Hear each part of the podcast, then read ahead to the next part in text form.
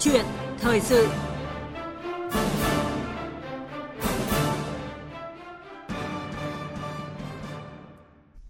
Thưa quý vị, thưa các bạn, thời gian gần đây từ nghị trường Quốc hội đến các hội thảo chuyên đề, diễn đàn trong nước quốc tế và các trang mạng xã hội, rất nhiều dòng thông tin cho thấy từ các vĩ mô đến cộng đồng doanh nghiệp và người dân quan tâm đến vấn đề làm thế nào để Việt Nam in dấu đậm hơn trong ngành công nghiệp bán dẫn toàn cầu.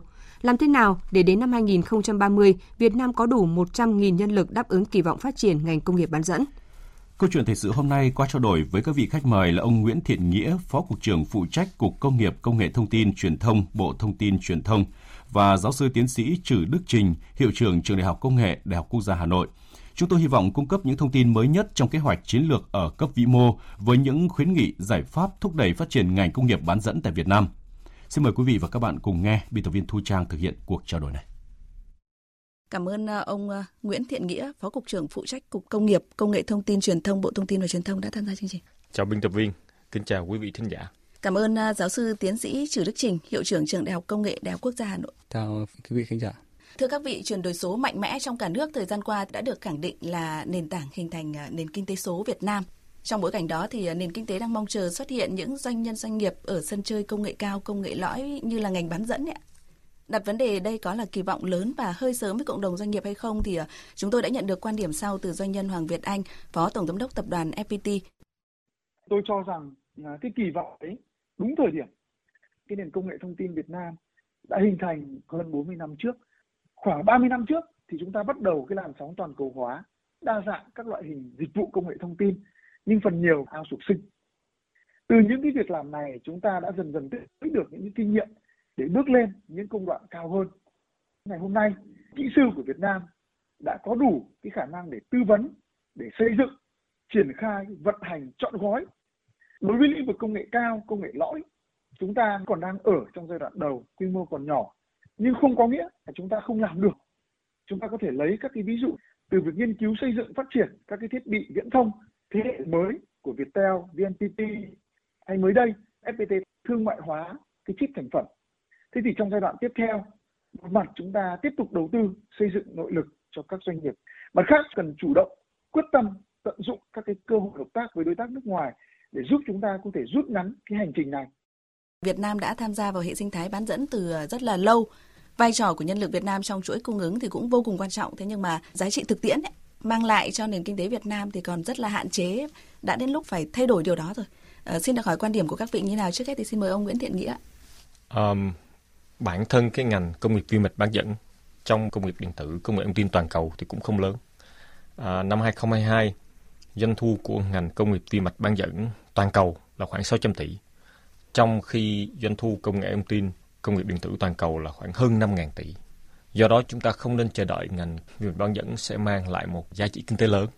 Chúng ta nên nhìn từ góc độ đó là một cái ngành công nghiệp cốt lõi, và động lực cho sự phát triển của các ngành công nghiệp khác. À, Vi mạch bán dẫn ở Việt Nam đã bắt đầu từ năm 2007 khi mà Intel đầu tư vào khu công nghệ cao thành phố Hồ Chí Minh. Cho đến nay, à, năm 2023 có công ty Hana Micron, công ty đóng gói về vi mạch chip nhớ đầu tư vào Bắc Giang. Có Amco Việt Nam là một trong những công ty đóng gói vi mạch lớn nhất thế giới đã đầu tư vào Bắc Ninh. À, Amco cũng dự định phát triển Amco Việt Nam thành một trong 10 chi nhánh của Amco toàn cầu và sẽ là một trong những chi nhánh lớn nhất vùng Đồng thời, sự à, hiện diện của các công ty cung cấp sản phẩm vi mạch hàng đầu thế giới như là Ampere, Marvel, Covo. Đấy là một sự phát triển rất tích cực. Chúng ta không nên đặt nặng cái giá trị kinh tế trong bối cảnh này mà chúng ta nên đánh giá cái mức độ tăng trưởng năng lực. Với cái tiềm lực hiện nay thì chúng ta sẽ không thể đóng vai trò lớn ngay. Chúng ta sẽ phải tham gia từng bước. à, doanh thu vi mạch bán dẫn tạo ra tại Việt Nam hiện nay là khoảng 13 tỷ đô. Tôi nghĩ đây là một con số tương đối ổn so với cái mặt bằng hiện nay à, con số này sẽ còn tăng khi các công ty uh, cung cấp các vi mạch đặc thù như là Ampel, Mavo cũng mở rộng hoạt động tại đây.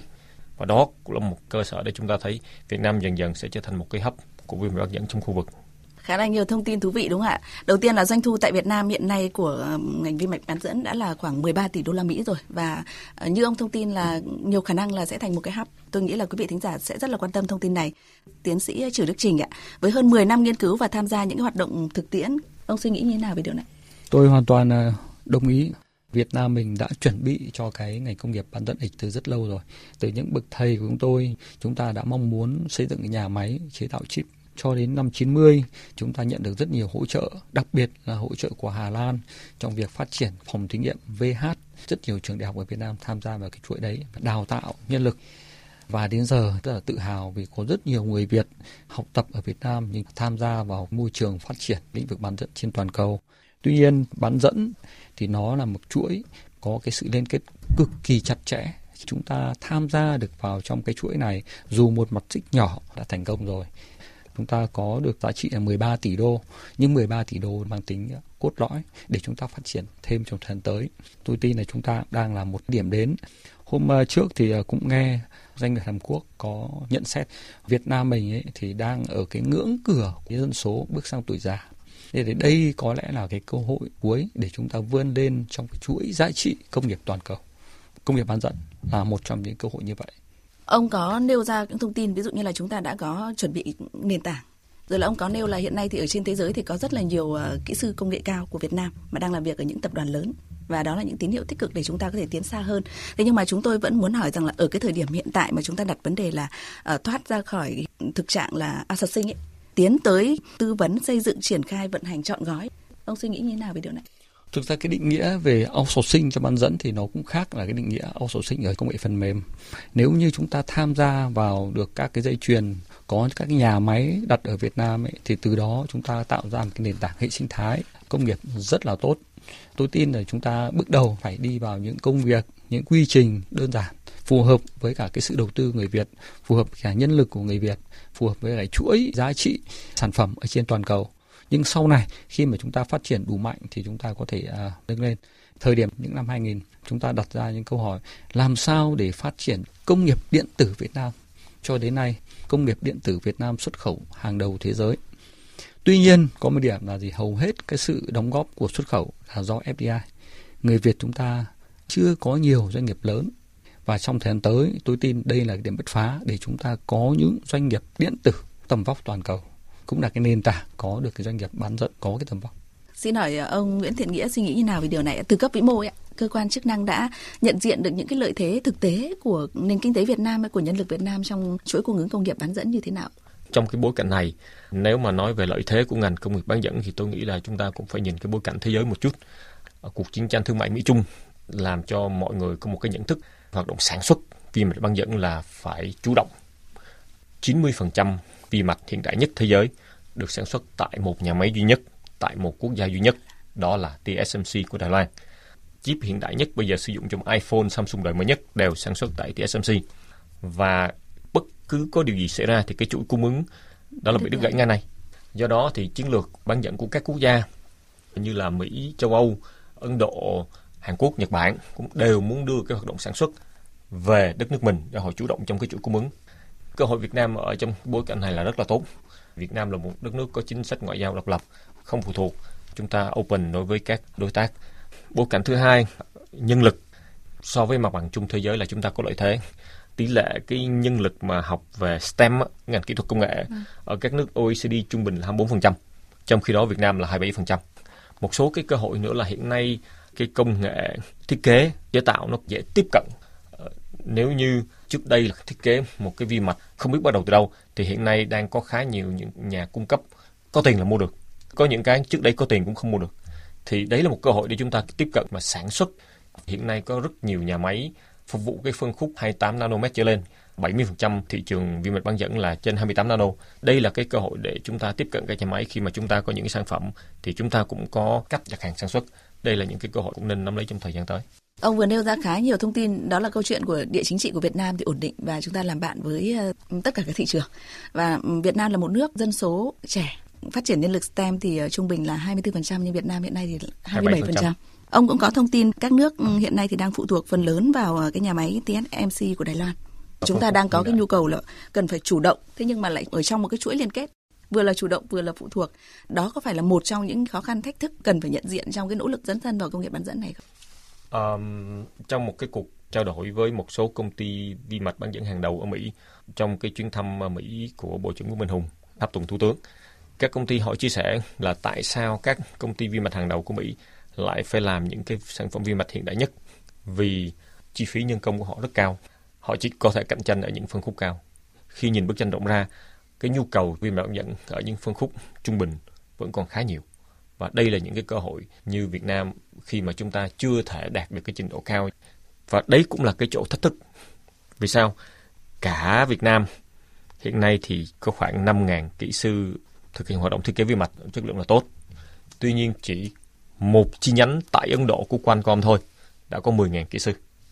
Đài Loan 52.000 kỹ sư thiết kế, hơn Việt Nam 10 lần và Ấn Độ thì không biết hơn bao nhiêu lần. Khi chúng ta muốn tham gia hệ sinh thái vi mạch bán dẫn toàn cầu, chúng ta tập trung vào những phân khúc trung bình, chúng ta cũng phải có đủ cái số lượng nhân lực. Sẽ không ai trong hệ sinh thái giao việc cho chúng ta khi cái cái capacity, khi cái năng lực của chúng ta quá nhỏ. Thực tế thứ hai là năng lực thiết kế. À, nếu như không có những cái sự đầu tư trọng điểm à, giúp nâng cao năng lực thiết kế của cái cộng đồng vi mạch Việt Nam thì chúng ta cũng khó đáp ứng được cái nhu cầu công nghiệp thế giới nếu mà giao cho chúng ta. Vậy thì không chỉ mỗi câu chuyện là về nguồn nhân lực để Việt Nam có thể in dấu đậm hơn trong ờ, hệ sinh thái bán dẫn toàn cầu cần có một lộ trình. Theo các vị thì cái lộ trình đó cần phải như thế nào? Xin mời giáo sư tiến sĩ Trừ Đức Trình. À, trên thế giới thì à, người ta đang đặt lại các cái chuỗi công nghiệp về bán dẫn những cái nhà máy chế tạo cái chip mà có cái hiệu năng cao thời gian tới nó sẽ tiếp cận như là Hoa Kỳ, như là Nhật Bản, như là châu Âu và được biết là châu Âu thì đã quyết tâm xây dựng một nhà máy tại Đức đầu tư là hơn 17 tỷ euro. Một cái nhà máy ở bên à, Nhật Bản, TSMC và Sony hợp tác đầu tư là hơn 7 tỷ. Chúng ta có cơ hội để tham gia vào trong những cái nhà máy mà có hiệu năng cao thì không ạ? Thì quả thực rất là khó chưa nhìn thấy cái cơ hội như vậy nhưng chúng ta có một cơ hội rất là tốt đó là chúng ta có tỷ lệ các cái à, dân số đã trẻ mà lại tham gia vào ngành công nghệ công nghiệp rất nhiều thì đây là một trong những cái, cái điểm để thu hút các nhà đầu tư xây dựng các nhà máy cái công nghệ khoảng cỡ 28 nanomet hoặc lớn hơn. Bây giờ đi đâu chúng ta nhìn thấy tiếp cận với thế giới số, cái thị trường dành cho chip mà có hiệu năng vừa phải nhưng mà có số lượng dùng rất lớn trên thế giới là nhiều. Và cái đấy lại là thế mạnh của người Việt mình. Ở những cái dây chuyền như vậy người ta cần nhiều lao động hơn. Và những dây chuyền mà công nghệ cao ấy, thì người ta tự động hóa rất là nhiều. Tôi tin là nếu chúng ta có một chính sách phát triển dựa trên cái nền tảng điều kiện về địa chính trị của chúng ta dựa trên con người của chúng ta dựa trên cái mối giao thương của Việt Nam chúng ta và cái khả năng chúng ta tham gia vào chuỗi công nghiệp toàn cầu thì chúng ta sẽ sẽ thành công. Để làm được như vậy có một số cái điểm chúng ta cần phải chuẩn bị. Thứ nhất, quy mô chính phủ phải trao đổi trực tiếp với các doanh nghiệp lớn trên toàn cầu, mời các đại bàng ừ, gọi làm tổng tại Việt Nam. Cũng phải chuẩn bị xây dựng doanh nghiệp của Việt Nam chúng ta để trở thành doanh nghiệp vệ tinh cho các đại bàng nếu trong thời gian tới chúng ta đầu tư tập trung thêm vào trong một số các cái cái trường đại học có cái à, vị thế lớn của nhà nước ấy, thì chắc chắn là chúng ta sẽ đào tạo ra được thế hệ có thể tham gia công ty về thiết kế chip có tầm vóc như là Cuovo, uh, à, Sinusit, Qualcomm. Rất mong muốn trong tuần tới thì VNPT, Viettel sẽ là những doanh nghiệp mà có cái tính chủ động, sáng tạo nhất trong việc mà chiếm định thị trường à, bán dẫn. Khá là nhiều những thông tin thú vị mà có lẽ là cần ông ờ, Nguyễn Thiện Nghĩa à, nêu quan điểm. Giáo sư tiến sĩ Trử Đức Trình có vừa nêu là chúng ta cần phải chuẩn bị về mặt chính sách. Từ cấp vĩ mô thì cần phải ờ, có những cái chương trình hành động dọn tổ đón đại bàng đấy ạ. Thế nhưng mà một chi tiết đó là doanh nghiệp Việt Nam lại cần là vệ tinh cho chính những đại bàng mà chúng ta dọn tổ đón về. Doanh nghiệp Việt Nam làm vệ tinh cho các doanh nghiệp đại bàng thì cái quan điểm này tôi rất đồng tình. Um, không phải đơn giản là các doanh nghiệp lớn họ giữ được thương hiệu. Ngay cả khi Việt Nam làm được những cái sản phẩm giống như họ nhưng mà để vào được chỗ cung ứng rất khó. Cho nên một cách rất là thuận lợi là chúng ta đi đồng hành với họ. Qua đó chúng ta xác định được thị trường, chúng ta tiết kiệm được nguồn lực À, về mặt tổng thể thì tôi nghĩ là Việt Nam tiếp tục thu hút các doanh nghiệp quốc tế đến Việt Nam mở rộng sản xuất kinh doanh, giúp Việt Nam từng bước trở thành cái hấp uh, ờ, của khu vực về công nghiệp viêm lợi bán dẫn. Đồng thời thì chúng ta cần có những cái uh, chính sách, những cái biện pháp để phát triển năng lực trong nước. Chẳng hạn như là công tác đào tạo chúng ta làm rất tốt. Um, tôi nghĩ một trong những cái mà thiếu của các trường hàng đầu Việt Nam là một cái hệ thống phòng thí nghiệm để giúp cho sinh viên ra trường là đã làm ngay được một sản phẩm vi mạch nếu như chúng ta đáp ứng điều đấy thì sinh viên Việt Nam à, tốt nghiệp à, có khả năng cạnh tranh rất cao. Chúng ta cho rằng đấy là những điều kiện cần cho vi mạch bán dẫn của Việt Nam. Vậy thì à, có những cái thông tin nào đó mà ông có thể tiết lộ từ cái thực tiễn như vậy thì các cấp vĩ mô Ờ, đang có cái chủ trương ờ, phải có một cái lộ trình nào đấy để Việt Nam thực sự là in dấu vào cái ngành. Cái lộ trình thì uh, hiện nay có nhiều ý kiến. Uh, thông tin mà tôi ghi nhận được là chúng ta cũng phải xác định thứ nhất công nghiệp viêm bán dẫn là một ngành công nghiệp dài hơi. Đài Loan xây dựng ngành công nghiệp bán dẫn cần 40 năm. Nhật Bản, Hàn Quốc đến nay là cũng năm 60 năm rồi thì chúng ta phải có những cái giai đoạn có thể giai đoạn từ đây đến năm 2030 là chúng ta tập trung nhiều vào cái hoạt động thiết kế cung cấp các sản phẩm cho những phân khúc à, trung bình à, chúng ta tiếp tục thuốc đóng gói và kiểm thử tại Việt Nam. À, phát huy những cái thế mạnh về nhân lực cũng như là cái thế mạnh về vị trí địa lý thúc đẩy cái công nghiệp hỗ trợ cho cái ngành công nghiệp Việt Nam này. Sau 2030 khi mà cái hệ sinh thái của chúng ta đủ lớn khi mà hạ tầng của chúng ta đủ tốt thì chúng ta có sẽ tính đến cái phương án là liên danh đầu tư hoặc là tự đầu tư một cái nhà máy sản xuất sau 2030. Như vậy à, cho thấy rằng là mặc dù là từ nghị trường quốc hội cho đến à, cộng đồng doanh nghiệp và người dân thì đang rất là quan tâm tới dòng thông tin này và giai đoạn vừa rồi thì chúng ta cũng tuyên truyền rất là nhiều nhưng không có nghĩa là chạy nước rút để mà có được đúng không ạ? Và như thông tin từ ông thì chúng ta cùng kỳ vọng là sau năm 2030 thì Việt Nam mới có thể có một nhà máy do Việt Nam là một trong những nhà máy mà liên quan chuỗi à, sản xuất ngành bán dẫn đấy ạ. Xin được hỏi giáo sư tiến sĩ Trừ Đức Trình ạ. À, bán dẫn là một ngành công nghiệp toàn cầu không một quốc gia nào có thể làm chủ được các cái bán dẫn này. À, kể cả Hoa Kỳ, Nhật Bản. Nếu mà gọi là cuộc chơi thì đây là một cuộc chơi cực kỳ đắt đỏ. Các quốc gia muốn mà tham gia được sâu vào cái dây chuyền này thì phải có một cái chính sách cực kỳ quyết liệt tôi có thể kể đến trước kia thì Hoa Kỳ họ cực kỳ mạnh. Sau đó châu Âu với sự vươn lên của Đức của Hà Lan rồi gần đây là Bỉ Pháp ạ thì họ đều đầu tư mang tầm vóc là quốc gia. Và gần đây thì à, Đài Loan thành công của Đài Loan bởi vì thành công của sự đầu tư tập trung của chính phủ chứ không hẳn là chỉ có TSMC. Trung Quốc cách đây khoảng cỡ hai ba năm thì nói đến à, bán dẫn Trung Quốc cũng là mới nhưng gần đây họ phát triển rất mạnh. Họ cũng đi theo bài toán hai chân.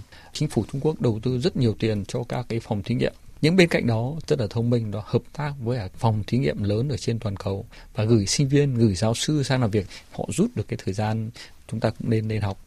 Các doanh nghiệp lớn phải là trung tâm và đồng hành với doanh nghiệp đấy thì phải có cái hệ thống chính sách của nhà nước. Đồng hành phải có là các cái trường đại học hợp tác liên quan đến nghiên cứu phát triển sản phẩm. Và cái thành công của doanh nghiệp đấy nó sẽ là sự thành công chung của cả một sinh thái nhưng tôi cho là cả một cái hệ thống xã hội. Như vậy là ông lại một lần lần nữa nhấn mạnh cái thông tin là cần phải tiếp tục thu hút FD dọn tổ đón đại bàng. Thế nhưng mà doanh nghiệp Việt Nam thì sẽ phải dần dần là vệ tinh trong cái câu chuyện này. Trong nhiều cái nghĩa thì à, vệ tinh không nghĩa là là thấp.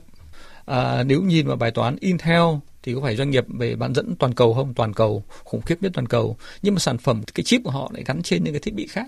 Xong họ mới đến người dùng. Thế do đó ta gọi Intel là doanh nghiệp vệ tinh được không?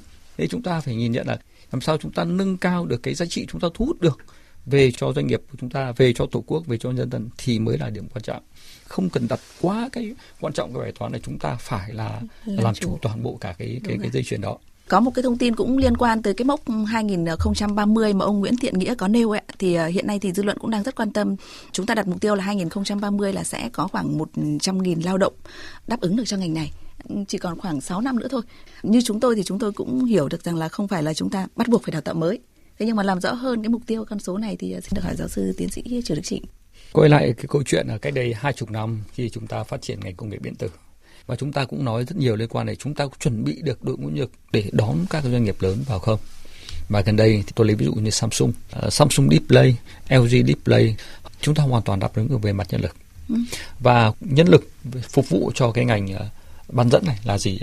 Nó là một cái hệ thống nhân lực rất là rộng, học vật lý, khoa vật liệu, rồi đến học điện tử viễn thông, rồi quay sang là kỹ thuật máy tính, rồi công nghệ thông tin, đặc biệt là các bạn làm trong ngành cơ điện tử, rồi tự động hóa, rồi kỹ thuật robot thì đều là những ngành mà tham gia cái lĩnh vực này. Và tôi hoàn toàn cũng nhất trí là cái năng lực hấp thụ của các cái doanh nghiệp ở Việt Nam trong lĩnh vực này là chưa cao. Vì đây cũng là một cái thị trường rất là đặc biệt, rất đặc biệt. Thì tôi tin tưởng 100.000 lao động từ giờ cho đến 2030 không phải là bài toán quá khó. Ông có vừa nêu ra một cái chi tiết thôi đấy là đây là một cái thị trường đặc biệt Vậy thì à, là một thị trường đặc biệt mà đang rất là được quan tâm thì liệu rằng là có nên có những cơ chế chính sách nào đấy cũng đặc biệt hay không để hỗ trợ cho cái thị trường đặc biệt này? Thì à, ngoài vấn đề nhân lực mà các vị vừa nêu thì thể chế chính sách là vấn đề được quan tâm. Thông tin chúng tôi được biết là các quốc gia trong khu vực ví dụ như là Trung Quốc, Ấn Độ, Nhật Bản, Hàn Quốc chẳng hạn, ở Malaysia đang có những ưu đãi khá là đặc biệt cho ngành công nghiệp bán dẫn. Việt Nam cần có những thể chế chính sách như thế nào để khuyến khích được các cái doanh nghiệp tiếp tục đầu tư vào à, công nghiệp vi mạch bán dẫn Việt Nam mà lại còn phải liên quan tới các cái vấn đề tăng trưởng mà hiện nay chúng ta đặt ra nào là tăng trưởng xanh bền vững nữa. Chính sách cho ưu đãi đầu tư thì tôi nghĩ là chính sách ưu đãi Việt Nam là cũng đã khá ưu việt so với các nước khác, chắc cũng ít nhất phải 7 trên 10. Miễn giảm thuế thu nhập doanh nghiệp, miễn linh kiện nhập khẩu, miễn thuế giá trị gia tăng, ưu đãi đất đai. Và đó là lý do tại sao cái FDI trong lĩnh vực điện tử đã đầu tư Việt Nam rất nhiều trong thời gian qua. Nhiều nước bỏ ngay vài tỷ đô để hỗ trợ giai đoạn ban đầu. Xin hỏi quan điểm của ông. Tôi hoàn toàn à, đồng ý. Vị thế chính trị của chúng ta, chúng ta có thể làm bạn với tất cả các nước toàn cầu, dẫn đến là cái mắt xích công nghiệp của chúng ta nó an toàn, thì nó tạo niềm tin của các nhà đầu tư. Cái điểm đấy là điểm cực kỳ quan trọng và chúng ta phải giữ được cái vị thế này. Cái thứ hai là chúng ta có một cái hệ thống nhân lực chăm chỉ, chúng ta nhiệt huyết và số lượng cũng là một trong sức mạnh của Việt Nam nếu trong thời gian tới mà xây dựng ra được một hệ thống chính sách để cho doanh nghiệp người ta thấy đấy là cái nơi làm việc lâu dài ấy, thì tôi tin là sẽ có rất nhiều cái thành công vì sao mà chúng tôi vừa mới đặt vấn đề như vậy? Bởi vì là có khá là nhiều doanh nghiệp cho rằng là hiện nay chúng ta đang quan tâm à, thu hút FDI với những cơ chế chính sách mà dường như là phù hợp với cả cái khối à, doanh nghiệp FDI hơn. Còn à, khi mà chúng ta muốn có những doanh nghiệp thuần Việt thì lại cần phải có những cơ chế chính sách có thể dùng một cái từ là khác biệt hay là đột phá ấy. Chúng tôi đã nhận được quan điểm sau từ doanh nhân Nguyễn Tử Quảng, Chủ tịch Hội đồng Quản trị kiêm Tổng Giám đốc Tập đoàn Công nghệ BKV. Ở Hàn Quốc hay là ở Trung Quốc ấy, họ thúc đẩy à, Samsung hay là Huawei để trở nên những công ty lớn nhất thế giới như hiện nay ấy. Rất đơn giản thôi là họ có những ngân hàng chuyên trong ngành công nghiệp. Vì ở Hàn Quốc gọi là ngân hàng công nghệ. Nó có những cơ chế để mà à, hỗ trợ cho những ngành công nghiệp đó. Hỗ trợ đây không phải là xin cho nhé, không hề, không hề luôn bình thường các lĩnh vực khác như là xây một tòa nhà 100 tầng ấy, thì chỉ cần xây móng nhà 100 tỷ thôi xong là lại đưa vào ờ, thế chấp ngân hàng xong lại vay tiếp. Cứ như thế thì xây 100 tầng cũng được. Thế nhưng mà trong ngành công nghệ chúng tôi đây ví dụ chiếc phone như thế này tôi đã bỏ ra hơn 1.000 tỷ rồi tiền mặt. Thế nhưng mà cũng không dùng nó để thế chấp để vay ờ, để mà tiếp tục phát triển được. Trong khi ở Hàn Quốc hay là ở Trung Quốc ấy, thì họ có ngân hàng có cơ chế cho việc này. Tức là họ có thể hiểu được những thứ này để mà hỗ trợ. Nhưng mà Việt Nam mình ấy thì việc đấy là chưa có. Đôi khi ở Việt Nam chúng ta chỉ cần giải những bài toán kiểu như vậy thôi. À, đây đúng là một điểm mà tôi nghĩ trong chính sách thực thi chính sách phải phải cải thiện. Tôi xin nêu một ví dụ cụ thể. Khi tôi được hân hạnh dự cái khánh thành nhà máy Hana Micron ở Bắc Ninh thì trong cái buổi khánh thành là có đại sứ Hàn Quốc. Sau đấy là cái phát biểu của đại diện ngân hàng công nghiệp Hàn Quốc. Tức là họ đồng hành cùng với doanh nghiệp họ ngay cả khi triển khai trên thị trường nước ngoài à, khi Amcor Việt Nam thành lập đương nhiên có đại sứ Mỹ cũng có ngân hàng phía Mỹ. Cái đồng hành cùng các doanh nghiệp Việt Nam à, từ góc độ tài chính hỗ trợ tín dụng trong khối ngân hàng là chúng ta cần phải cải thiện. Một ví dụ mà tôi nghĩ là chúng ta cũng cần phải cân nhắc. Có một nhà máy Việt Nam đã đầu tư 70 triệu đô cho dây chuyền cung cấp cho doanh nghiệp FDI thì họ cũng sẽ được giảm thuế giá trị gia tăng.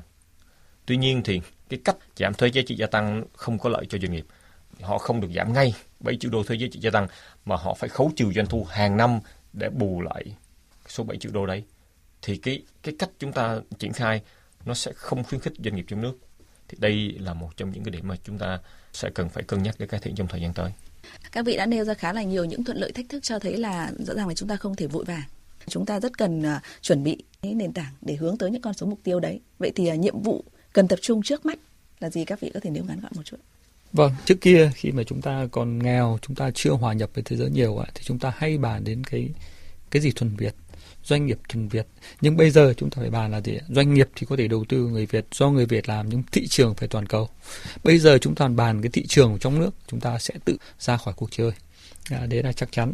Thế còn là thu hút FDI, câu chuyện là mạnh ai đấy là mạnh tỉnh nào thì làm cũng thể hiện một cái sự cạnh tranh kinh tế à, thị trường các tỉnh cũng phải có những cái chính sách tất nhiên không được là làm không đúng pháp luật cái đấy cũng thể hiện sự sáng tạo của các lãnh đạo địa phương và tôi nghĩ cái đấy mới tạo ra môi trường sôi nổi cho các doanh nghiệp lớn họ vào.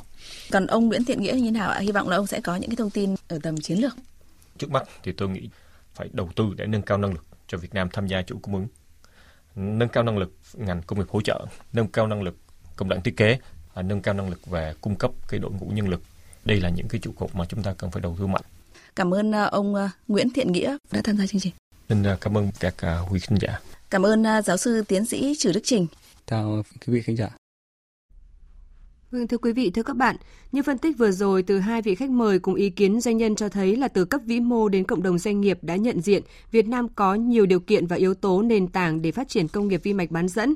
Việt Nam cũng đang có những bất cập thách thức cần chiến lược, lộ trình bài bản mới mong các thành phần kinh tế tham gia hiệu quả vào ngành công nghiệp này. Hiện tại, các bộ ngành có liên quan đang gấp rút xây dựng chiến lược phát triển công nghiệp vi mạch bán dẫn Việt Nam đến năm 2030 và tầm nhìn 2035. Chúng ta hãy cùng chờ đợi và kỳ vọng bản chiến lược này sẽ sớm được công bố, sẽ xác thực và hiệu quả trong thực tiễn để Việt Nam thực sự in dấu đậm hơn trong chuỗi cung ứng bán dẫn toàn cầu. Và trước khi đến với những nội dung tiếp theo trong chương trình theo dòng thời sự hôm nay sẽ là ít phút dành cho quảng cáo.